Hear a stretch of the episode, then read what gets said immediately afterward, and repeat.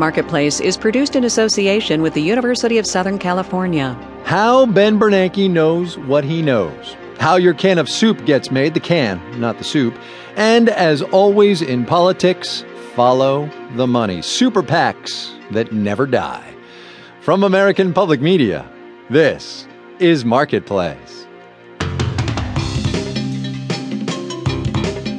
Marketplace is supported by BNSF Railway for more than 160 years, moving the economy by bringing goods to you and products to global markets.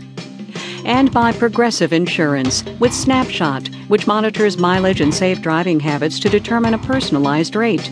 Learn more at progressive.com.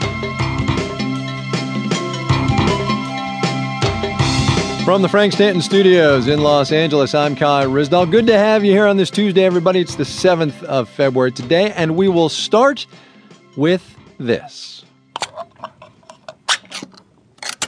It's a can of soup, Campbell's tomato, to be precise. Why, you ask? Well, because that can doesn't just make itself, you know. And the tale of how the metal from which it's made gets from the ground to your supermarket is the corporate story of the day. Xstrata, it's an Anglo Swiss mining company, and Glencore, a major commodities trading company, announced a merger today. The resulting $90 billion conglomerate would be the largest producer of coal and zinc in the world, not to mention owning a pretty serious share of the global supply of copper and lead, which means that that soup can, the merged company will have pulled the ore out of the ground, refined it, sold it, and processed it, and delivered it to Campbell's. We sent Marketplace's Stacey Vanek Smith off to find out what that means for you, and for me, and for the can of soup. Xstrata pulls stuff out of the ground. Glencore sells it. The combo would be a kind of soup to nuts commodity shop. Economist Paul Robinson with IHS explains. You've now got a company that mines the material, that refines the material, and that trades the material which would be unique among the, the major players in the mining industry. The company would control 30% of the coal used in power plants and 25% of the global zinc market. Zinc is used in making steel. When you see a big merger like this, the fear is that they would consolidate too much supply. So the company could corner the market, jack up prices, and suddenly, no more dollar soup for you. Rod Eggerts is a professor of economics at the Colorado School of Mines. He says lots of different companies could be affected. The buyers of raw material input into a can, many construction projects now which, which rely on steel and copper and wiring, or communities are building highway systems or railroads.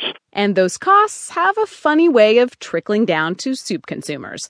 Still, before you run out and stockpile, Eggert says even this giant probably isn't big enough to have much control over prices.